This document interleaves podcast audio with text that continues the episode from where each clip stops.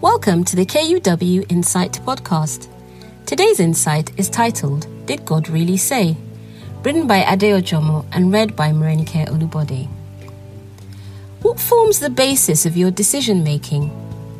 How do you test the authenticity of the information at hand? What's your fallback strategy if the decision goes against you?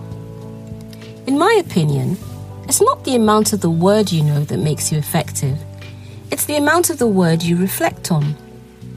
Applied revelation and insight makes a greater impact on our lives. Interpreting the Bible is a very delicate matter because, as we know, the letter killeth. This means that the literal interpretation of the Bible alone can be misleading.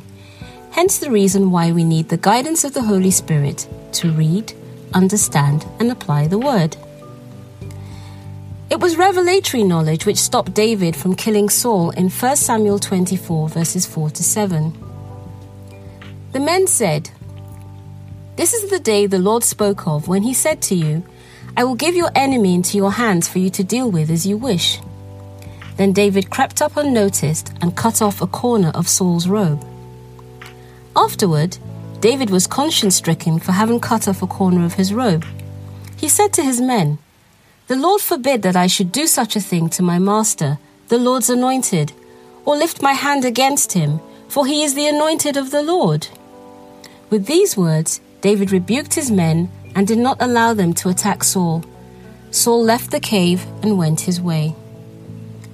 It's so easy to quote scriptures as a means of justifying our actions, just as David's mighty men did.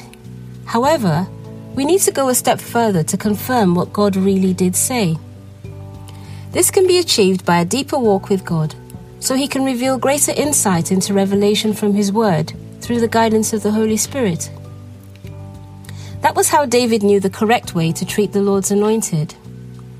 The following also serve as guidelines. Number one, in the beginning was the Word, and the Word was with God, and the Word was God. Number two, the Word of God is tried and tested. Number three, with God, there is no need for a fallback plan. He always gets it right, as He is the Alpha and Omega, the beginning and the end of all situations.